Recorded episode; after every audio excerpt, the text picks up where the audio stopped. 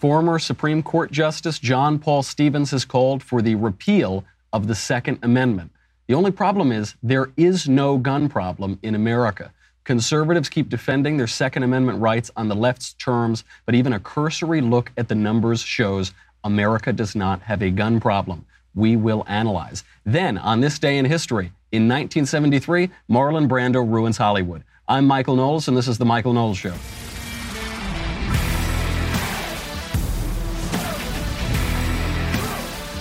A lot to get to today, a lot to talk about, and I'll start out on a nice note.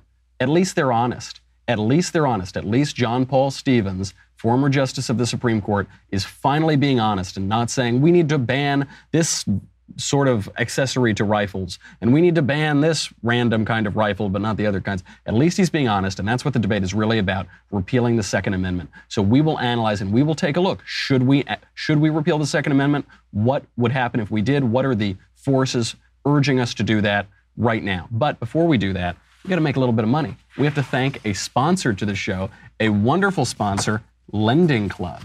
This is a really uh, great uh, service that is available to you. Lending Club gives you access to low rate loans of up to $40,000 for almost any purpose. Uh, you can take control of your debt, finance a major purchase, or finally make those home improvements. Now, you can't just go and run away and just go to Vegas and drink yourself into a stupor. That's probably not, but, but there are a lot of uses. Everybody could use a little bit of money, and sometimes you're just a little bit tight. You need a little loan to get you through. Lending Club is a great way to do it. It's so 21st century. It is easier than going to a bank. It offers lower rates than high interest credit cards. A lot of people I notice, they'll they you know they're in a pinch, they need money at a particular time, and they'll they'll use credit cards and pay these exorbitant fees. Don't do that. There are smarter options available to you. Do not just swipe. Just go to lendingclub.com, enter how much money you need, and see if you're approved within minutes. You can pick the offer that's right for you, and the money can be in your account in just a matter of days. It is that simple. Uh, for more than 10 years, Lending Club has helped millions of people with over $31 billion in loans. Take charge of your finances today with Lending Club. This is a great service. It's very easy. You know, money is fungible, and some, sometimes you need a little bit more money than at other times. Uh, don't don't be foolish. You know, you can use money to get you through in a pinch. Go to lendingclub.com slash Knowles, K-N-O-W-L-E-S, and make sure that you, when you need that money in a pinch, you don't do it in a very expensive way. You do it in an easy way with the lowest rates possible. Uh, go to lendingclub.com slash Knowles, K-N-O-W-L-E-S, to check your rate for free. It will not impact your credit score. That is lendingclub.com slash Knowles, lendingclub.com slash Knowles. You know, you, there are all these sometimes little repairs. I, for a period when I was in my teens, I owned a house and uh, everything seemed to happen at once. The, the roof would break and the heater needed to be fixed and this and that. They'll help you get through, uh, you know, credit card debt. Sometimes you want to uh, deal with that, that long overdue vacation. There's so much you could do with just a little bit of money. You can start now at lendingclub.com slash Knowles, K-N-O-W-L-E-S. All loans made by WebBank member FDIC, equal housing lender. Okay, let's get into this. Let's get into the guns. We, uh, we were talking about guns, we're talking about money, all very important things to the American dream. so, uh, John Paul Stevens has called to repeal the Second Amendment. A few observations right off the bat. John Paul Stevens is a Republican. This isn't some lefty judge. I mean, I guess obviously he is a lefty judge, but he's a Republican. He was nominated for the Supreme Court by President Gerald Ford. He was nominated for the appellate court by Richard Nixon. He isn't a Democrat. He's a Republican, but obviously he's not a conservative. He's not an originalist, certainly to say. There's a big difference here between Republicans and conservatives. Not all Republicans are conservatives or originalists or defend our Constitution. This calls to mind a second thing. This, this op ed alone that he published in the New York Times calling for the repeal of the Second Amendment should remind us all thank God Donald Trump inst- uh, won the presidency instead of Hillary Clinton. Thank God. I know we're all very upset about this budget. It's a terrible budget. We say he's not a conservative anymore. Hillary Clinton was running, she was campaigning on gutting the Second Amendment. And the thing they all used all used to do, they would say, "We look, I defend the Second. I don't want to repeal the Second Amendment. I just wanna, but I just, but, but I just wanna." it's very clear they're laying their cards on the table. Other people have called for this too. This, the so-called conservative commentator Bret Stephens has called to repeal the Second Amendment. Many other people have as well. It is a very good thing that Donald Trump won that election because this would be on the chopping block. Hillary would have appointed left wing justices or apparently even moderate Republican justices, and they would have gutted this thing. There is a call among the political class, not among the people. The American people oppose gun control, but among the political class, there is a call to gut this very basic constitutionally protected civil right. Here's what Stevens wrote in the New York Times. Rarely in my lifetime have I seen the type of civic engagement school children and their supporters demonstrated in Washington and other major cities around the country this past Saturday. These demonstrations demand our respect. They reveal the broad public support for legislation to minimize the risk of mass killings of school children and others in our society. I don't know where to begin dismantling. Just about everything he just said is not true. It is unreal. Uh, he said, Rarely in my lifetime have I seen this type of civic engagement school children have demonstrated. Hmm, maybe that should tell you something. Maybe it should tell you something that this entire movement is being led by 11 year olds. They're literally uh, 11 year olds giving speeches. Uh, what are 11 year olds known for? Are they known for their uh, vast knowledge? Is that something? Uh, no. They're students because they have to learn. They don't know anything. That's fine. We're, we were all students once, but they don't know anything. Perhaps they shouldn't be leading this movement. Then he says, uh, these demonstrations demand our respect. No, they don't. They don't demand our respect. This whole thing was organized out of Hollywood. It was, uh, I believe, Justin Bieber's manager, I forget his name, and George Clooney funded this thing to the hilt. Uh, that, that producer and manager's wife was the one running it and collecting donations and managing the whole thing. These, these don't just happen. When there are massive nationwide protests and big PSAs and campaigns and a lot of money flowing in, Usually you can tell that's not coming from 16 year olds. 16 year olds don't have a lot of clout or money, but Twitter is verifying them. This is true collusion. this is collusion among the activist forces of the left to use these school kids like little puppets. Uh, there, there was that meme going around of David Hogg as a little puppet on the hand of CNN. And CNN says, So, David, should we repeal the Second Amendment? repeal the Second Amendment. That, that is what's going on. And by the way, uh, this is an important uh, uh, message for everybody. Follow the memes. this, this came to me last night when I was giving the talk at Yeshiva. There are all these memes just making fun of David Hogg. Follow the memes. It shows you what's really happening in the culture, the undercurrents of the culture, not the things that are on the TV or on the news or in movies, but the undercurrents of what's happening in the actual popular culture. The American people do not support this, and they certainly don't demand our respect. They're trying to rob us of our constitutionally protected civil rights. They are not they are not passionate, wonderful believers in the American dream. They are dismantlers of the American dream. They're arrogant, ignorant dismantlers of the American dream. We shouldn't give them any attention. We shouldn't give them any praise. Uh, he then goes on and says these demonstrations reveal the broad public support for legislation to minimize the risk of mass killings of school children and others in our society. This has two major errors here. First of all, what he's implying is gun control. What he's really saying is broad public support to get rid of guns, ultimately to repeal the Second Amendment. That does not exist. Every time there's a very public and uh, reported on shooting event, then support for gun control jumps up, and then shortly thereafter it drops right back down. The majority of Americans broadly do not support gun control. But then look at how he phrases it. He says, legislation to minimize the risk of mass killings of school children, as though someone opposes that. Who opposes legislation to minimize the risk of slaughtering school children? Nobody does. But as Marco Rubio pointed out a few years ago, there isn't any legislation that has been proposed that would have prevented these shootings. There isn't one piece. There are tens of thousands of gun control laws on the books. The federal government has failed to enforce those laws and has failed to do its job many times. So we should give it more power. Is that the idea? Gun confiscation does not work. People don't give away their guns. Didn't happen in Connecticut, didn't happen in Australia. So much wrong about what he's saying. Now, ultimately, he is putting forth this idea that forget all of the gun control. You're right. You're right about the gun control. That won't work, which is why we need to repeal the Second Amendment. This is how he goes on in the, in the column. That support is a clear sign to lawmakers to enact legislation prohibiting civilian ownership of semi automatic weapons, increasing the minimum age to buy a gun from 18 to 21 years old, and establishing more comprehensive background checks on all purchasers of firearms. But the demonstrators should seek more effective and more lasting reform. They should demand a repeal of the Second Amendment. To that, I say, I mean, he's making a lot of suppositions that aren't true, such as the broad American support for gun control that doesn't exist. But to this, I say, at least he's honest.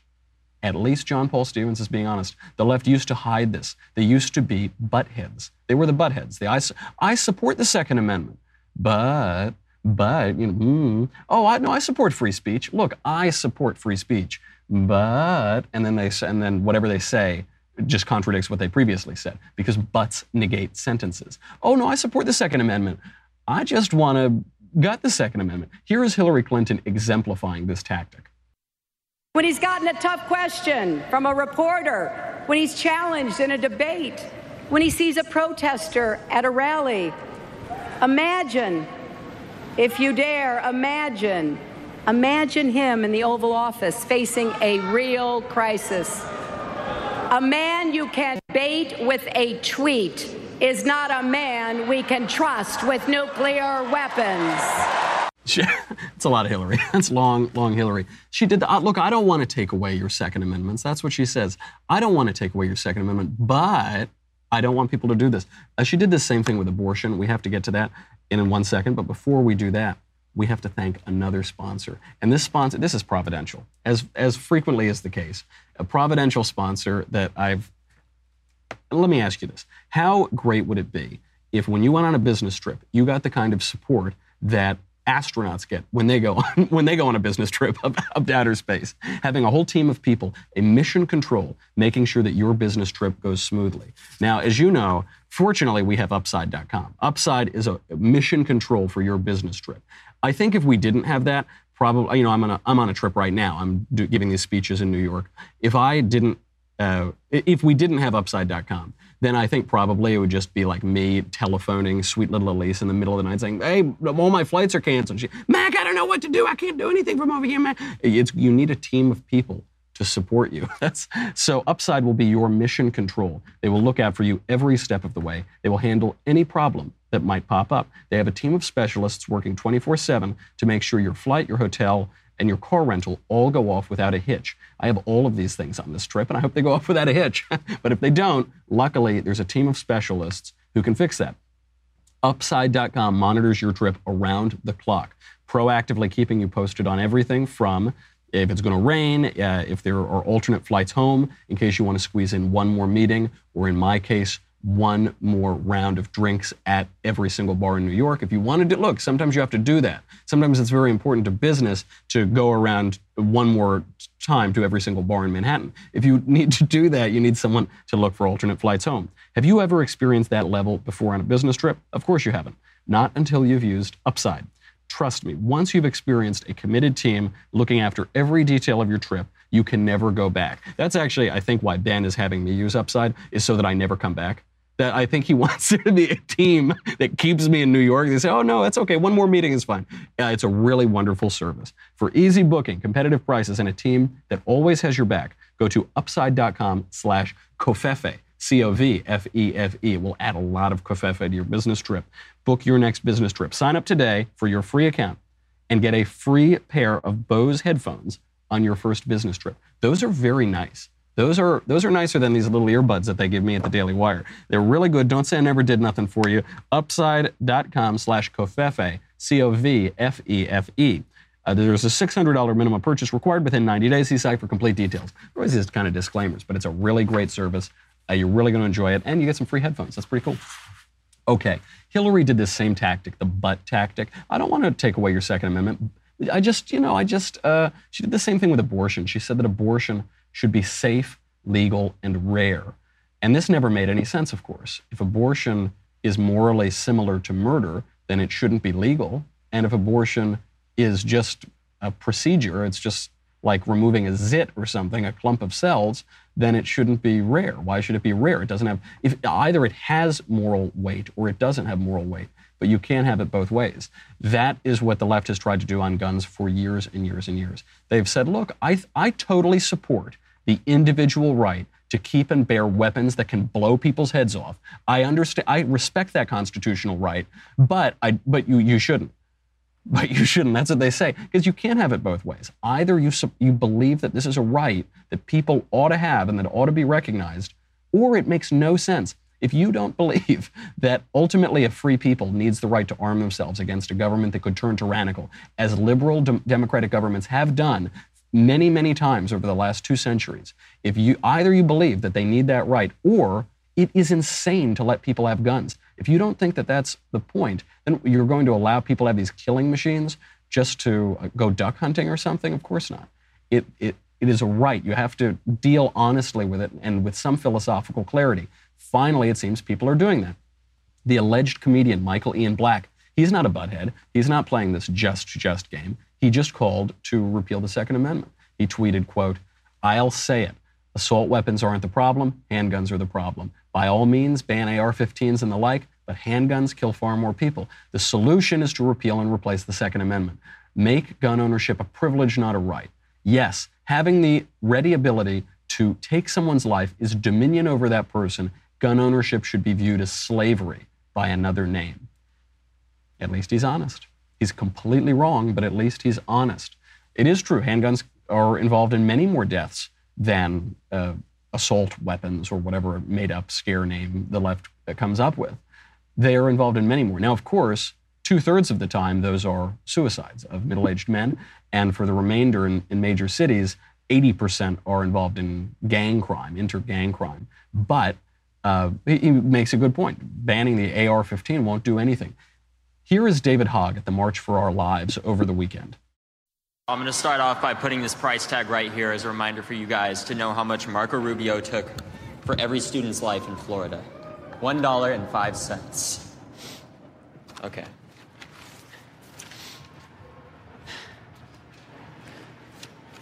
The cold grasp of corruption shackles the District of Columbia.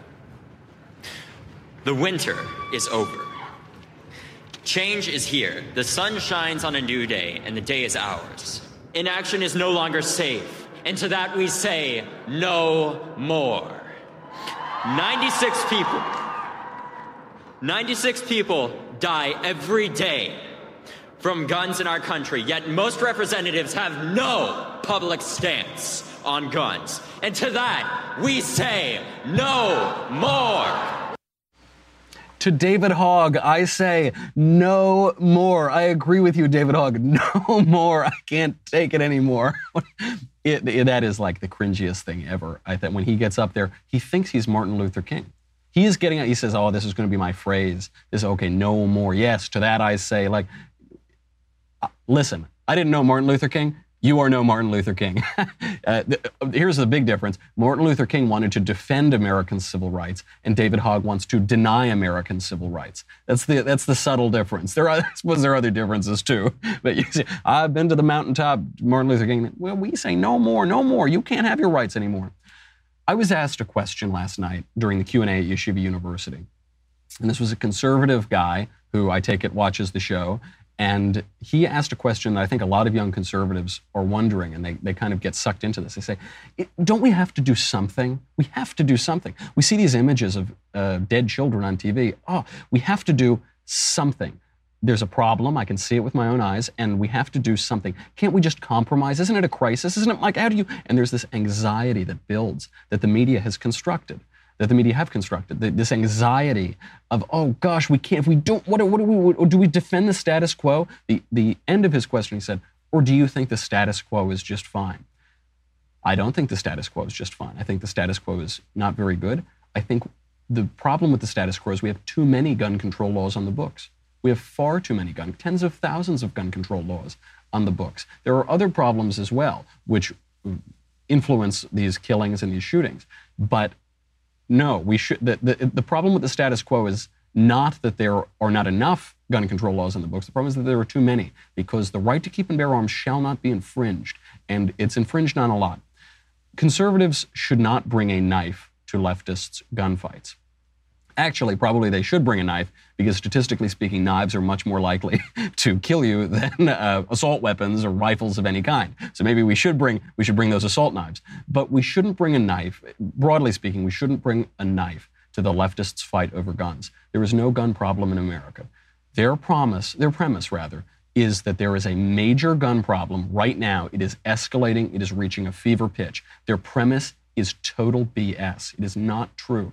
There is less of a gun problem now than there has ever been in American history. There are many other problems. There are problems of criminality. There are problems of certain punishment, uh, not punishing people in a certain way. There are problems of not having the facilities to deal with deranged people and with lunatics. Those are plenty. There are plenty of those problems. There's a hollowing out of the culture. There are problems of despair. There are problems of suicide. There are problems of irreligiosity, which contributes to all of that. There is not a gun problem in America, and we shouldn't compromise on anything. Why should we compromise? They're like they are. They used to be like screaming little children on this issue. Now they actually are screaming children. We talk a lot on this show about the difference between the signifier and the signified, the metaphysical and the physical. They have become the metaphor. They are actually just screaming 11-year-olds and David Hogg and shrieking at you without knowing anything. We, why would we compromise on that? Say, well, look, they want this and we want to defend our civil rights. They want to take away all of our civil rights and we want to defend our civil rights. So let's only take away some of our civil rights. No, no. Why would we do that? Especially when all of their premises, all of the statistics they're citing aren't true.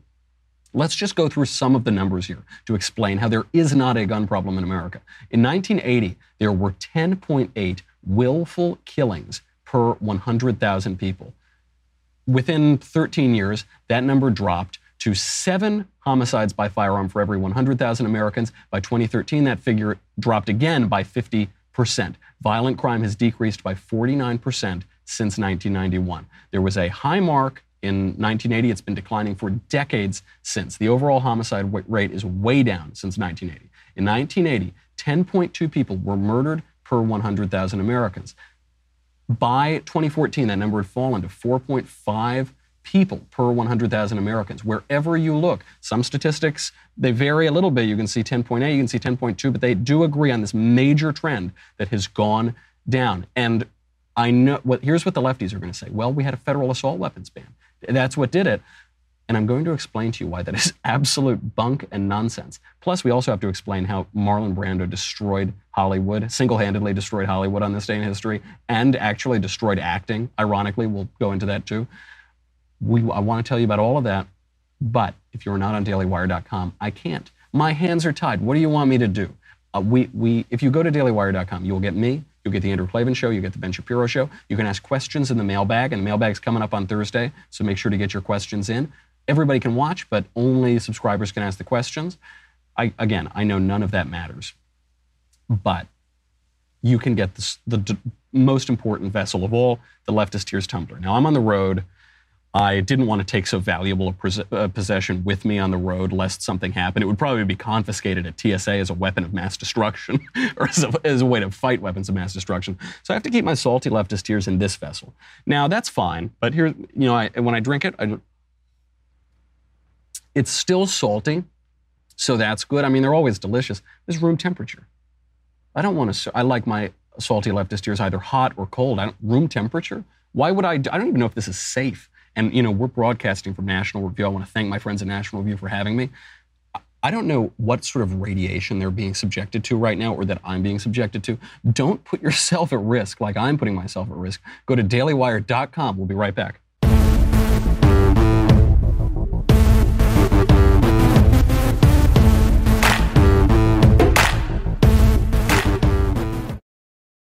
So we see this trend broadly by, by your count, anywhere from 10.2 to 10.8 willful killings per 100,000 people in 1980. Number way, way down, drops by 50% just from 93 to 2013, just within those 20 years. Violent crime, way down since 1991. The overall homicide rate, way, way down. By 2014, we're looking at 4.5 people per 100,000 Americans. So lefties might say, well, there was the federal assault weapons ban. They, they just made up that term. I don't know what's an assault weapon. I, I think all weapons are assault weapons, aren't they? But it has, it has dropped. That's true. They make a good point. However, let's look a little more carefully because it seems so clear, doesn't it? But all shallows are clear. Federal assault weapons ban expired 14 years ago. Nevertheless, the trend continued. It was enacted in 1994. A decade later, it was uh, expired. It wasn't renewed but the trend in the dropping crime continued to drop. So there is uh, no evidence that the so-called assault weapons ban has had any effect whatsoever on, on, murder or crime rates. Even the Washington Post admits this, by the way. So even the Washington Post, where democracy dies in darkness, admits on the Wonk blog in a piece in 2015, we've had a massive decline in gun violence in the U.S. Here's why. Now, some of their explanations are more compelling than others. For one, they note uh, the increase in cops that we've hired, that there are more police officers on the beat gun violence, murder, crime, they all start to decline around the time of the assault weapons ban. But the so called assault weapons ban, the, the so called assault weapons crimes didn't really change. I think the reason that people see that coincidence is that also at this same time in 1994, President Clinton signed sweeping crime bills. And there were other crime bills all throughout the United States in major cities, New York in particular, that funded law enforcement agencies nationally, added 100,000 officers nationally at a time when law enforcement agencies were already expanding. Economist Steven Levitt estimates larger police forces reduced crime by 5 to 6 percent. Gun violence uh, declined with crime generally at this point. Now, I will say, I don't. I take social science with a grain of salt. It's very. It's a it's a, it's a dismal science, and it's very, it can be easily manipulated. I will cite it when it suits my purposes, as now, but you, got, you do have to take it with a grain of salt. Nevertheless, it seems pretty compelling. Uh, the Washington Post also points to the adoption of computers as helping this trend. So, computer modeling, particularly New York's CompStat, the comparative statistics system, allowed police departments to identify neighborhoods that needed more policing than other na- neighborhoods, and it made them much more effective. The Brennan Center for Justice uh, ran a study that says that this reduced homicide by 11%. Again, take it with a grain of salt, but it seems compelling. Then the Washington Post gets a little wonky. They, uh, a third answer they suggest is less booze. American alcohol consumption declined 21% from 1980 to 2000. That number has since increased, presumably because of my 21st birthday. That has started to go back up again. Uh, booze does get people rowdier and more aggressive. If you've ever been to college or at a bar after 2 a.m., you have witnessed this. Perhaps you've participated in this yourself. Uh, the Brennan Center for Justice gives this credit for 5 to 10% drop in crime. Who knows? That's obviously a little bit less hard to track. When you're looking at cops actually arresting more people, it's a little bit easier. There was that famous line from uh, the New York Times, Fox Butterfield, who said, uh, Prisons fill d- uh, despite drop in crime. No, uh, crime continues to drop despite prisons filling. You say, well, hmm, maybe there's a maybe maybe that something has to do with each other. Maybe the one, oh, I don't know. I don't know. I'm not a statistician. Uh, another suggestion that the Washington Post makes is that there's less lead. So, and this is actually a widely held uh, hypothesis. It's total nonsense. But the, the idea is that lead makes humans more aggressive. If you are exposed to lead, you know, in lead paint or whatever as a child, it will affect your brain and make you more aggressive. So they thank the Clean Air Act for reducing lead in the environment. It's mostly just that they want to talk up environmental regulations and the Clean Air Act.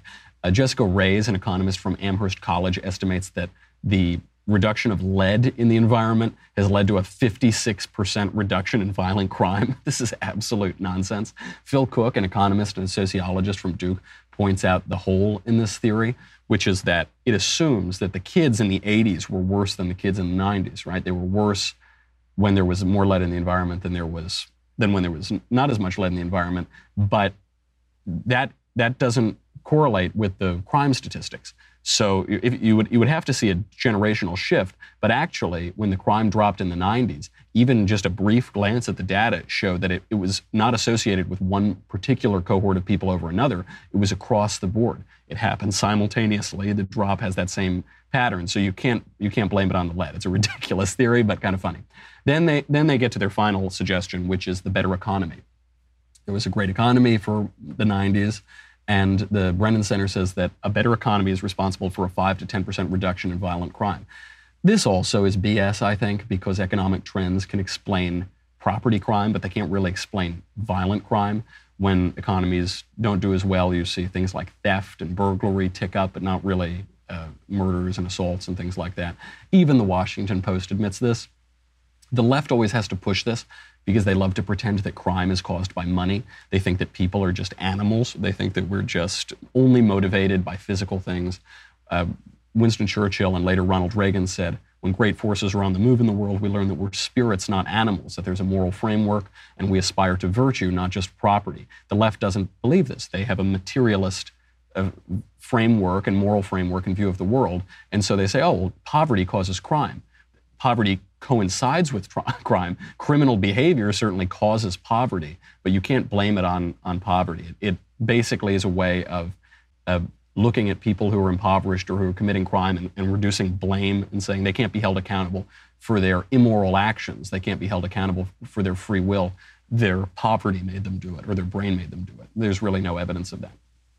Now, here's a story that will illustrate just how made up this whole thing is this whole March for Our Lives gun control movement, the grassroots movement.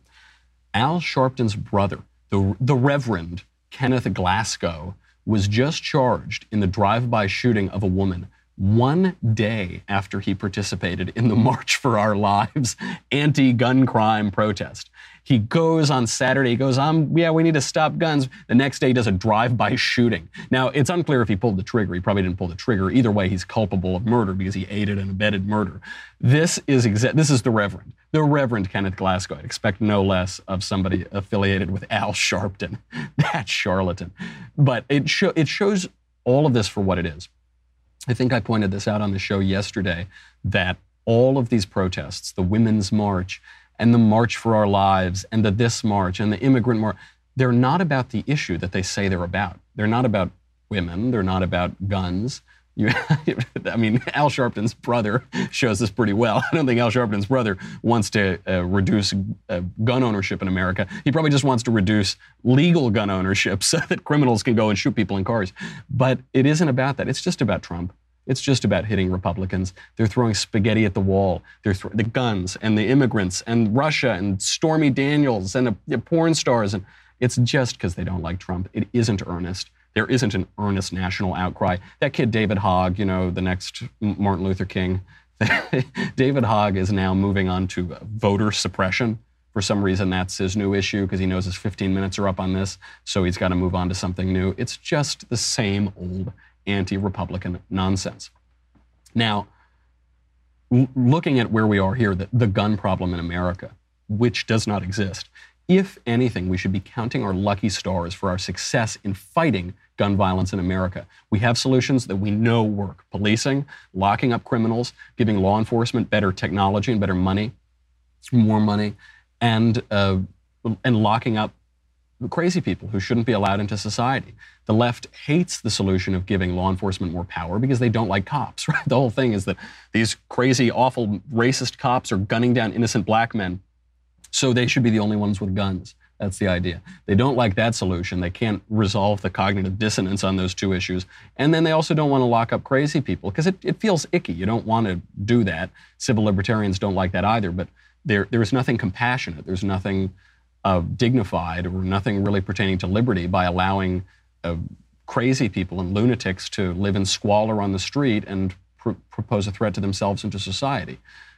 One other thing to notice is that only 20% of homicides each year occur during during someone committing another crime. So the rest of those are interpersonal. They're much more likely to be committed by people who know one another. And guess what? They're going to happen whether the guns exist or not.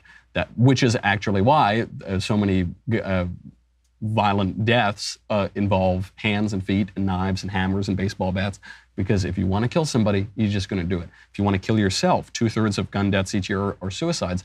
You're going to do it. You can just walk off a ledge. Dorothy Parker summed it up well, if somewhat callously. Razors pain you, rivers are damp. Acids stain you, and drugs cause cramp. Guns aren't lawful, nooses give. Gas smells awful, you might as well live there are a lot of options, as she outlines in that poem, Resume. And the, the problem isn't the guns. The problem are underlying uh, issues such as uh, depression, leading people to suicide, gang crime. We know how to solve some of these. There's the, this cultural issue of despair. One hopes that there is a cultural resurgence that will take care of that. Public policy probably will not be very effective to do it. For issues of criminality, lock them up just lock them up. It worked in the 80s, it worked in the 90s. Now that we've gotten all those successes, this is what the left always does. They get all of these successes because of conservative policy, and then they say, oh, but we don't need to do the policies anymore. We want, we want the effect, we don't want the cause. We want crazy, lock them up. Okay. Is it we got we have a little bit of time left. It is time for this day in history.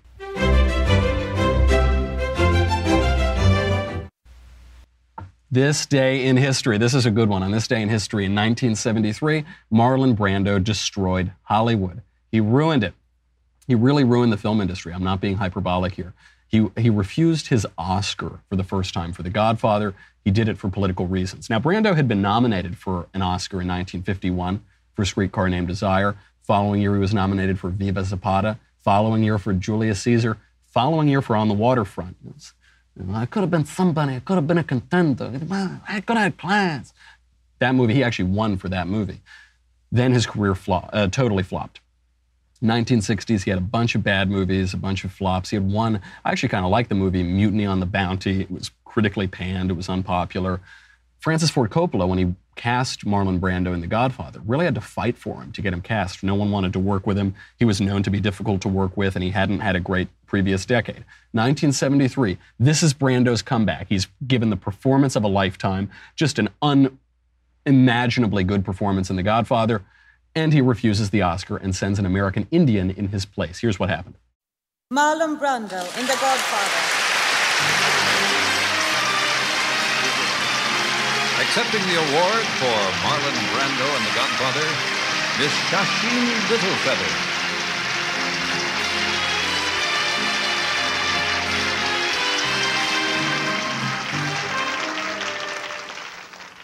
Hello, my name is Sacheen Littlefeather. I'm Apache, and I'm president of the National Native American Affirmative Image Committee. I'm representing Marlon Brando this evening and he has asked me to tell you in a very long speech, which I cannot share with you presently because of time, but I will be glad to share with the press afterwards, that he very regretfully cannot accept this very generous award.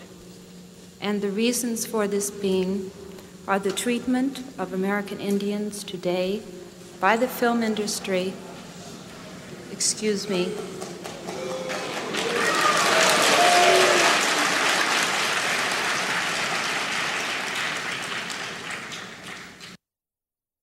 First, interesting to hear the boos. That's how when, when Brando injected politics, the you, you hear boos. Even later on, uh, in 1978, Vanessa Redgrave gave a speech attacking Israel. You got some boos there too. Now, if someone has a political speech to give at the Oscars, you, you'd get cheers. I think if you just give a gracious speech, that's when they boo you now. in the old days, if you brought politics in, it was thought really below the stature and below the uh, glamour of that occasion. Now it, that's the whole show. I mean, that is what the entire show is.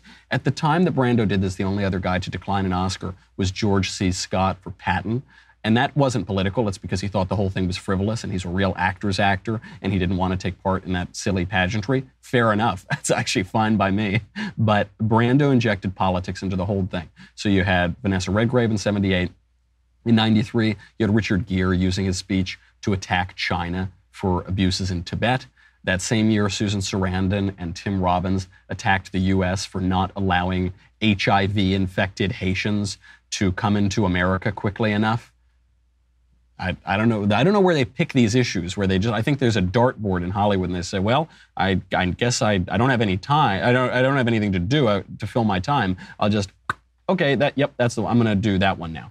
HIV infected would be immigrants from Haiti. That's going to be my new issue. And they just pick these sort of at random. In 2003, Michael Moore ranted about how much he doesn't like George W. Bush. In 2009, Dustin Lance Black lauded the martyred pederast Harvey Milk during his acceptance speech. It was all political. Uh, 2013, Michelle Obama, who was never proud of her country until it elected her husband, she showed up for some reason. In 2015, Patricia Arquette went on stage and complained that she should make even more millions of dollars to pretend as she accepted her golden statuette. Now this happens every single year. It just happens on and on and on. And it's interesting. In the case of 2009, you saw this shift of the movies getting way more lefty, way more on the nose with their politics. I mean, you had a movie about about uh, martyred pederast Harvey Milk. You had a whole movie uh, lionizing him as some sort of saint. Uh, that I think has fed into it too. The whole ethos of Hollywood, even the business of Hollywood, has become much more left wing. But Brando started this, and it's very frustrating. As Brando is the great actor of his age. He was truly an amazing actor. He ruined acting too. This is the point I'll leave us on. This is not frequently noted. He ruined acting because before Marlon Brando, you had this kind of Laurence Olivier, excellent diction, and what, what would be called in modern acting rubber stamping or represent some representational acting. There was good stuff too, but it uh, wasn't uh, organic, as is the the term now. So what Brando did is he, he mumbled a little bit, and his acting came out of the American schools of acting of Stella Adler and Sanford Meisner and Lee Strasberg, which in which actually previously had come from Russia, from Stanislavski, and a lot of it, this really all begins with Freud. Freud is the beginning of modern acting because Freud writes of the subconscious. And all of modern acting is about getting, creating an inner life so that subconsciously this will affect your behavior and you don't need to plan out, okay, I'm going to put my hand here at this time. It happens organically. You're like a sponge, you fill up and it comes all out. One effect of this is mumbling, so you don't talk with perfect diction like you would doing Shakespeare or something. You kind of slow your Stella, I want to see my girl, Stella, I could have been somebody. But uh, Brando did it perfectly because he's Marlon Brando. Every other modern actor, it just is infuriating because you're watching the show and you can't understand a word they're saying. They think they're Marlon Brando and they talk like they have marbles in their mouths, but it's really awful because they're not Marlon Brando. So we got to hit him for that too. He ruined the film industry and he ruined acting, even though he himself was very good at it. Both of these things, the takeaway from both of these, is they characterize something that is essential about our age, and that is informality. We are allergic to formality. I, am seeing this now as I get ready for my wedding. Uh, styles of dress have changed dramatically. Rarely, uh, people don't even really wear tuxedos in the evening anymore at formal events. They th- or they think, mm, no, I'll wear this kind of suit or this thing or that. They don't. We're allergic to it. We think it's icky. It's not. It's not authentic. It's not organic. Uh, Brando did this in the at the Oscars. The, the Oscars are a nice, elevated, glamorous event. You receive a gold statue. You're very gracious. Maybe you tear up. I want to thank my mother and God and all this, whatever. And, and he said, no, I'm going to lower it. I'm going to degrade it. No, I'm going to, it's just an, uh, it's just an opportunity. Eh, I don't like it. Same, same thing with the acting, right? He said, no, it's going to be more pedestrian. It's going to be more uh, common. And uh, that's not to knock it entirely. There's quite a lot that comes out of that sort of art, art that is common, focuses on the common man. But our culture has lost the sense of formality. And it's really bad. It really debases our, our civil discourse, I think, because we have all of those manners that you were supposed to learn when you were growing up. People just don't have them anymore. They don't have manners, and manners are important because manners allow us all to live in nice, polite, civilized society. So maybe we can get more of that. I, I hope we can reverse that trend, that trend that began on this day in history in 1973. Okay, that's our show. Get your mailbag questions in. I'll be back again. We've got a good guest for tomorrow, but I can't tell you yet. I don't want to ruin the surprise. And then I'm heading up to Ithaca tomorrow too. So if you happen to be in the area, I know it's I know it's a thriving metropolis up there in upstate New York. But if you do happen to be there, I'll be giving I'll be giving a speech on "Give Me That Old Time Religion," America's Christian Foundation. Until tomorrow, I'm Michael Knowles. This is the Michael Knowles Show. See you then. Michael Knowles Show is a Daily Wire forward publishing production. Executive producer Jeremy Boring. Senior producer, Jonathan Hay. Supervising producer, Mathis Glover. Our technical producer is Austin Stevens. Edited by Alex Zingaro. Audio is mixed by Mike Coromina. Hair and makeup is by Jesua Overa. Copyright Forward Publishing 2018.